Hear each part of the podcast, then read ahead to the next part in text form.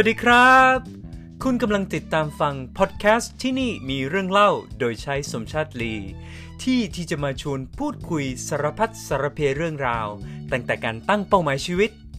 การออกเดินทาง การเทรนชิมช็อปและสัมผัสประสบการณ์แปลกๆ ใหม่ๆ ที่จะทำให้ชีวิตของคุณนั้นมีสีสัน เมื่อพูดถึงคำว่าปาฏิหาริย์คุณผู้ฟังนึกถึงคำว่าอะไรกันครับ ไม่ว่าปาฏิหาริย์จะมีจริงหรือไม่ ไม่ว่าคุณจะเชื่อมันหรือเปล่า ผมอยากให้ลองคิดเล่นๆนะครับว่ามีโมเมนต์ไหนบ้าง ที่เราต้องพึ่งพาปาฏิหาริย์อย่างเช่น ตอนประกาศผลสอบเข้ามหาวิทยาลัย ตอนสอบสัมภาษณ์งานเพื่อเข้าองค์กรในฝัน การขอใครสักคนแต่งงาน หรือแม้กระทั่ง ตอนยืนรอเฝ้าหน้าห้อง ICU เพียงเพื่อหวังว่าใครสักคน จะกลับมามีลมหายใจอีกครั้ง วันนี้ผมขอเชิญชวนคุณผู้ฟังไปพบกับปาฏิหาริย์อีกหนึ่งรูปแบบ นั่นคือการรีวิวหนังสือที่มีชื่อว่า ปาฏิหาริย์ร้านชำของคุณนามิยะ ซึ่งเขียนโดยคุณฮิงาชิโนะเคโงะซึ่งเกิดในปี 1958 ถ้านับเลขนิ้วดูแล้วปีนี้ท่านอายุ 62 แล้วนะครับ ผลงานทางวรรณกรรมของเขาเนี่ยได้รับรางวัลมากมาย รวมถึงนวนิยายเล่มนี้ด้วย ความดีงามก็คือหนังสือเล่มนี้เนี่ยถูกขายไปมากกว่า 12 ล้านเล่มทั่วโลก แถมยังเคยถูกสร้างเป็นภาพยนตร์ทั้งในภาษาญี่ปุ่นและภาษาจีนสำหรับใครก็ตามที่ฟังพอดแคสต์ตอนนี้จบแล้ว มีความรู้สึกว่าไม่ได้อยากอ่านหนังสือเล่มที่มีความหนาถึง 512 หน้า ผมขอเชิญชวนให้สามารถเข้าไปดูภาพยนตร์นะครับบนเว็บไซต์ของ Dailymotion ซึ่งจะมี เสียงซาวด์แทร็กนะครับ พร้อมซับไตเติลเป็นภาษาไทย เอาละครับเดี๋ยวอีกสักครู่นะครับ เราจะมาติดตามฟังกันว่า หนังสือเรื่องนี้เกี่ยวกับอะไร ปาฏิหาริย์ที่ว่านั้นมันเกี่ยวข้องกับตัวละครในนวนิยายเรื่องนี้อย่างไร และเราได้รับข้อคิดในการดำเนินชีวิตจากนวนิยายที่มีชื่อว่าปาฏิหาริย์ร้านชำของกุณนามิยะอย่างไรกันบ้าง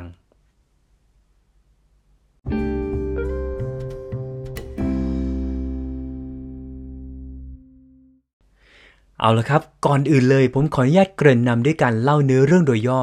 เพื่อทุกคนเห็นภาพตามว่านิยายเรื่องนี้มันมีที่มาและที่ไปอย่างไร เรื่องมันมีอยู่ว่าในกลางดึกคืนหนึ่ง มีหัวขโมยสามคนได้ก่อเหตุลักทรัพย์ และหลบหนีเข้าไปอยู่ในร้านชำร้างแห่งหนึ่ง ซึ่งเป็นร้านของคุณนามยะที่เสียชีวิตไปแล้วเมื่อหลายสิบปีก่อนแต่แล้วจู่ๆก็เกิดมีจดหมายลึกลับถูกหย่อนเข้ามาในร้าน ดูเหมือนจะเป็นจดหมายธรรมดาธรรมดา แต่พอได้เปิดอ่านกลับพบว่ามันเป็นจดหมายที่ถูกส่งมาจากอดีต ผู้เขียนเขียนเข้ามาเพื่อปรึกษาปัญหาชีวิต และขอคำแนะนำจากเจ้าของร้านก็คือคุณลุงนามิยะ สิ่งที่น่าประหลาดใจก็คือว่า ร้านชามแห่งนี้มันเหมือนมีกลไกอะไรบางอย่างที่สามารถทำให้ทะลุการเวลา และทำให้คนที่อยู่ในอดีต พูดคุยกับคนในยุค ปัจจุบันได้พูดง่ายๆคือว่านิยายเรื่องนี้เป็นการโต้ตอบทางจดหมาย ซึ่งจำลองเสมือนสถานการณ์จริงว่าคนที่มีความทุกข์ในหลากหลายรูปแบบ เขียนจดหมายเข้ามาขอคำแนะนำและหวังว่าคุณลุงจะเป็นที่พึ่งทางใจ และให้คำแนะนำอะไรดีๆ ในชีวิตได้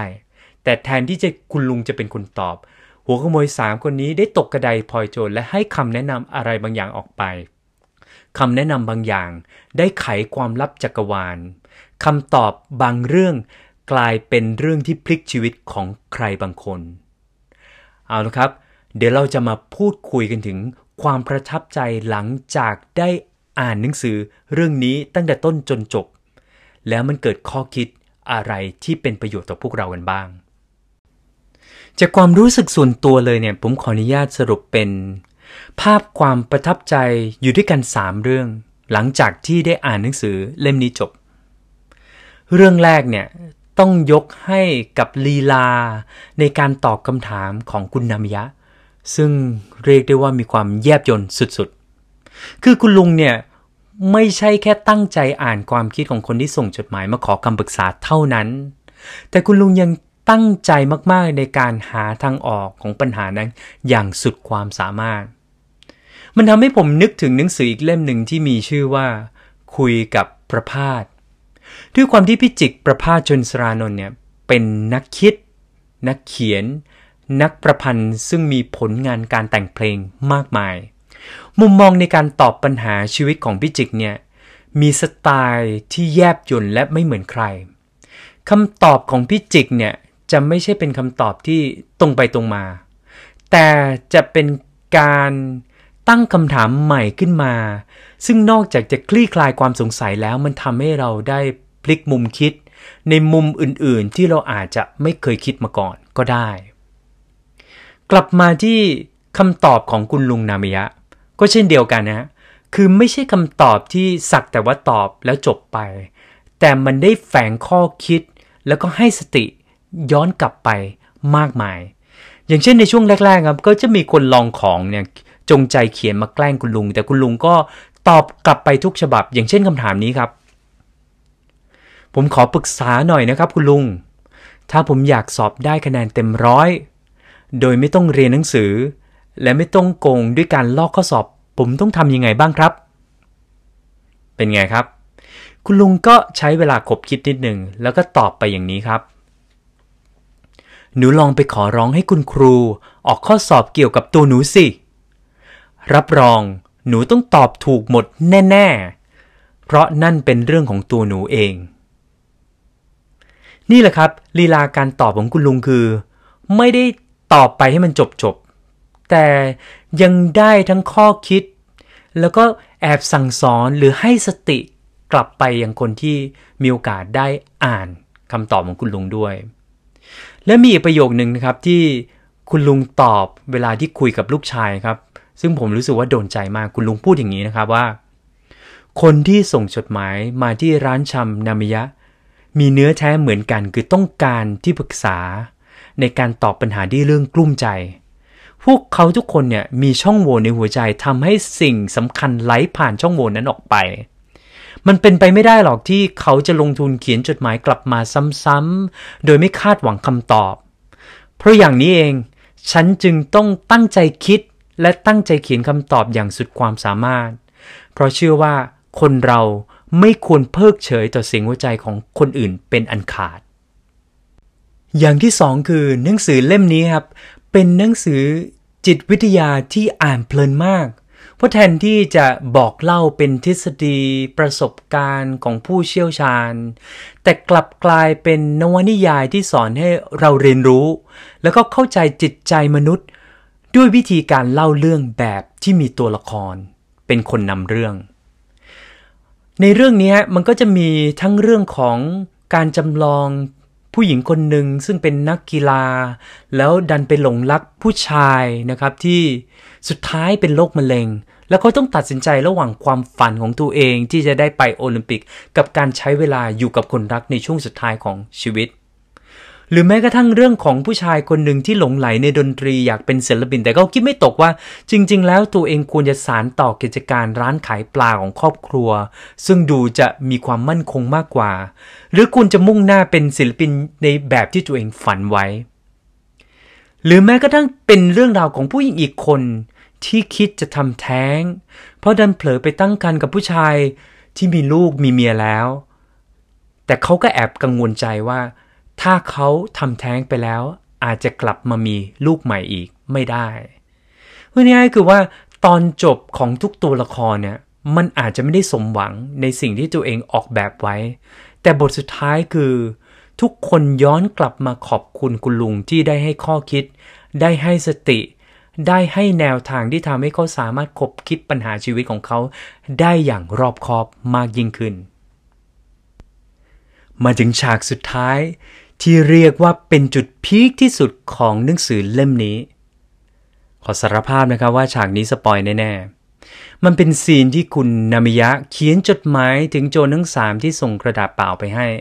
โดยการหย่อนที่ตรงประตูหน้าร้าน สักพักหนึ่งจดหมายหายไป แล้วก็มีจดหมายตอบกลับมาโดยคุณลุง ผมขอคัดบางประโยคมาให้ได้ฟังกันนะครับ คุณลุงพูดว่า ผมได้ลองใคร่ครวญ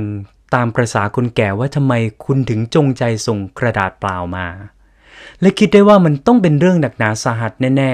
ๆ ผมขอตีความว่าการที่คุณส่งกระดาษเปล่ามา เพราะคุณยังไม่มีแผนที่ในชีวิตนั่นเอง คนส่วนใหญ่มักเป็นพวกที่มีแผนอยู่กับตัวอยู่แล้ว แต่ไม่ยอมดูหรือไม่ก็อยู่ในสภาพที่ไม่รู้ว่าตอนนี้ตัวเองอยู่ตรงไหน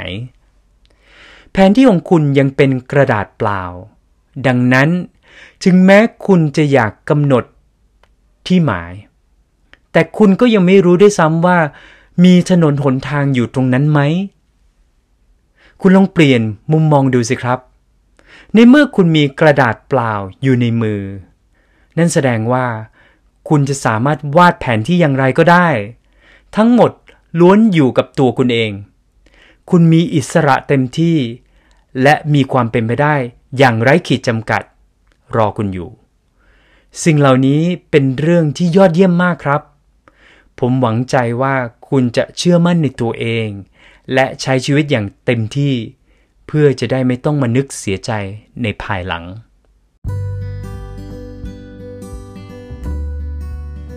พอได้ฟังมาถึงตรงนี้แล้ว คุณคิดเหมือนกับผมไหมครับว่า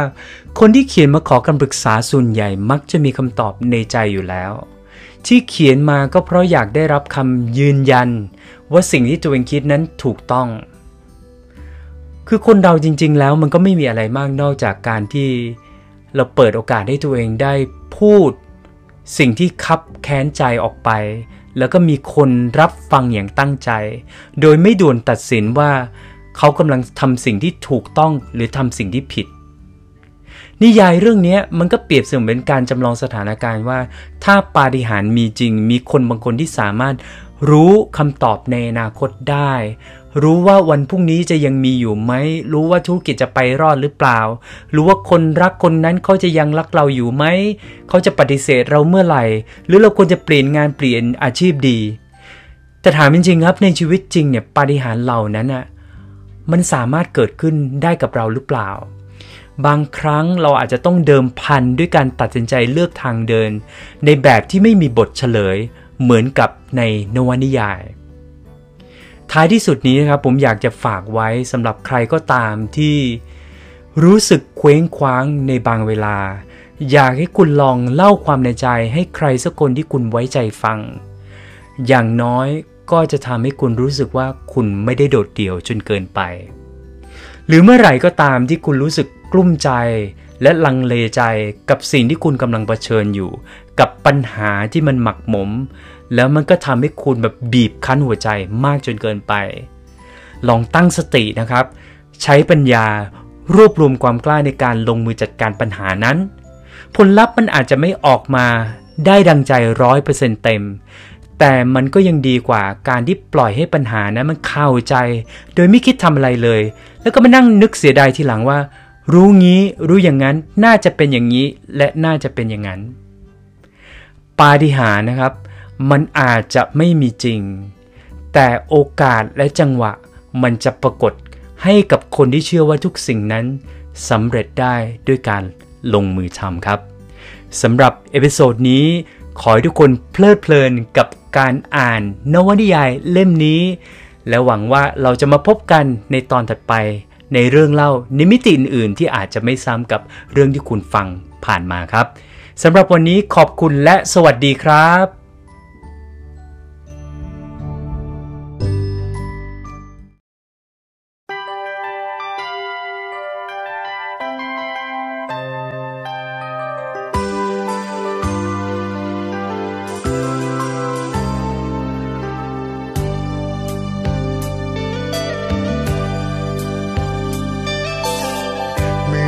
เจอกัน เจอกันแค่ครั้งเดียว ก็ผูกพันเหมือนใกล้ชิดมานาน บอกไม่ถูกว่าทำไม หรือเราจะเคยได้เจอกันชาก่อนตั้งใจตรงกัน มองตาก็เข้าใจ แต่คงเป็นเพียง ได้แค่มองตา อยากจะกอดเก็บเธอไว้ แต่พบกันเมื่อสาย ไม่อยากจะแย่งใคร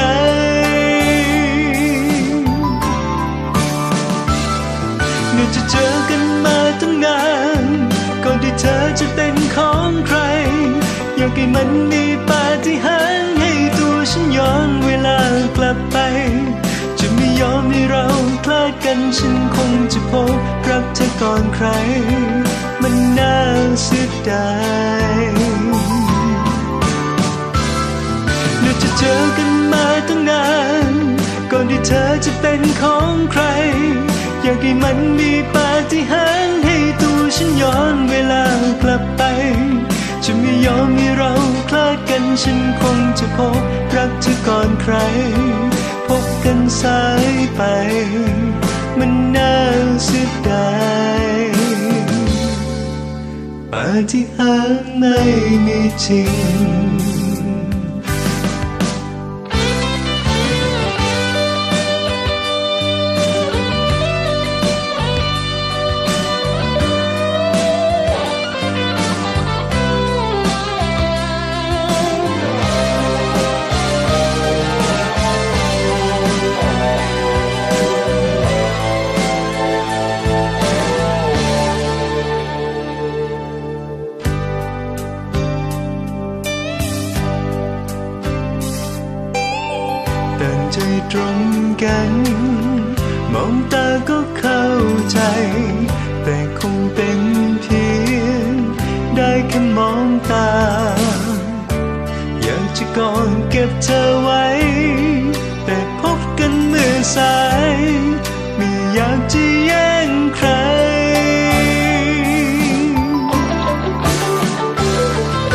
จะเจอกันมาตั้งนา